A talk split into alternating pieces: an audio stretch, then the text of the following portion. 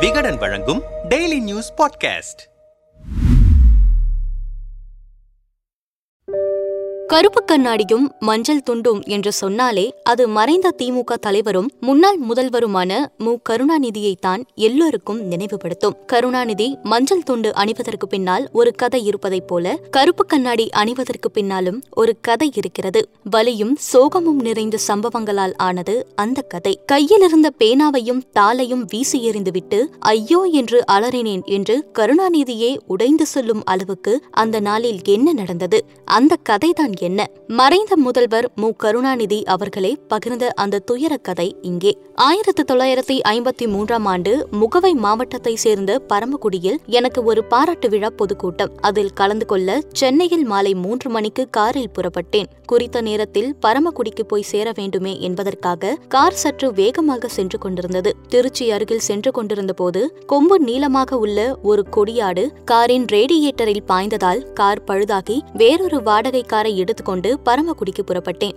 என்னுடன் காரில் அன்பில் தர்மலிங்கம் திருச்சி பராங்குசம் திருவாரூர் தென்னன் ஆகியோர் வந்தார்கள். மேடைக்கு செல்லும் வரை மதுரை முத்து கூட்டத்தில் பேசிக் கொண்டிருந்தார். நான் போனதும் பேசத் தொடங்கி இரவு ஒரு மணிக்கு கூட்டம் முடிவுற்றது. மறுநாள் திருச்சி தேவர் மன்றத்தில் சிறப்பு கூட்டம். திரும்பும் போது அசதியின் காரணமாக நானும் நண்பர்களும் கண்ணையர்ந்து விட்டோம். வாடகை காரை ஓட்டிய தோழரும் சற்று கண்ணையர்ந்து விட்டார். அதனால் திருச்சிக்கு வரும் வழியில் திருப்பத்தூர் பயணிகள் விடுதிக்கு அருகில் கார் மைல்கல்லில் மோதி மைல்கல்லும் உடைந்து பயணிகள் விடுதியின் முன்புற வாயில் கதுவில் போய் மோதிக்கொண்டு நின்றது. இதற்கிடையே காருக்குள்ளிருந்த நாங்கள் உருண்டோம். நண்பர்களுக்கு காயம் எதுவும் இல்லை. ஆனால் என் மூக்குக்குள்ளே இருந்து ரத்தம் குபு குபுவென கொட்டியது. முதலுதவி சிகிச்சை செய்து கொண்டு திருச்சிக்கு வந்து சேர்ந்தோம். மறுநாள் காலையில் முகமே வீங்கி என்னுடைய இடது கண்ணில் வலி தொடங்கியது. வலியோடு திருச்சி நிகழ்ச்சியிலும் கன்னியாகுமரி மாவட்ட நிகழ்ச்சியிலும் கலந்து கொண்டு சென்னைக்கு திரும்பிய பிறகு நண்பர் முல்லை சக்தி பிடிவாதமாக என்னை வேலூர் மருத்துவமனைக்கு அழைத்து சென்றார். அங்கேதான் மருத்துவர் கண்ணுக்குள் ஒரு சிறு நரம்பில்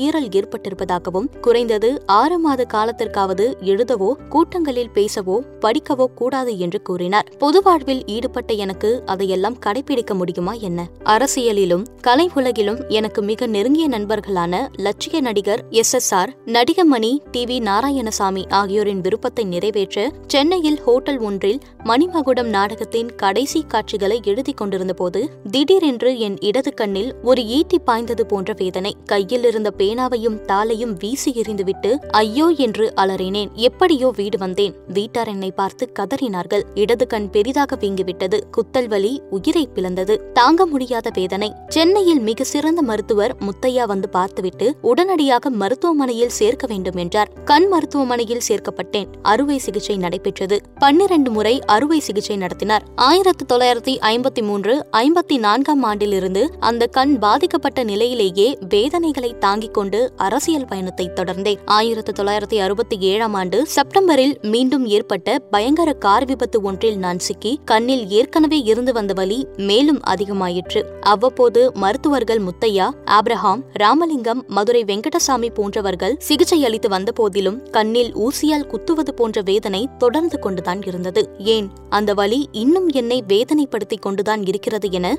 இரண்டாயிரத்தி பதினாறு பிப்ரவரி எட்டாம் தேதி மு. கருணாநிதி வேதனையுடன் இந்த சம்பவங்களை பகிர்ந்து கொண்டார். அப்போது முதலே கருப்பு கண்ணாடியும் கருணாநிதியின் ஒரு அங்கமாகிவிட்டது.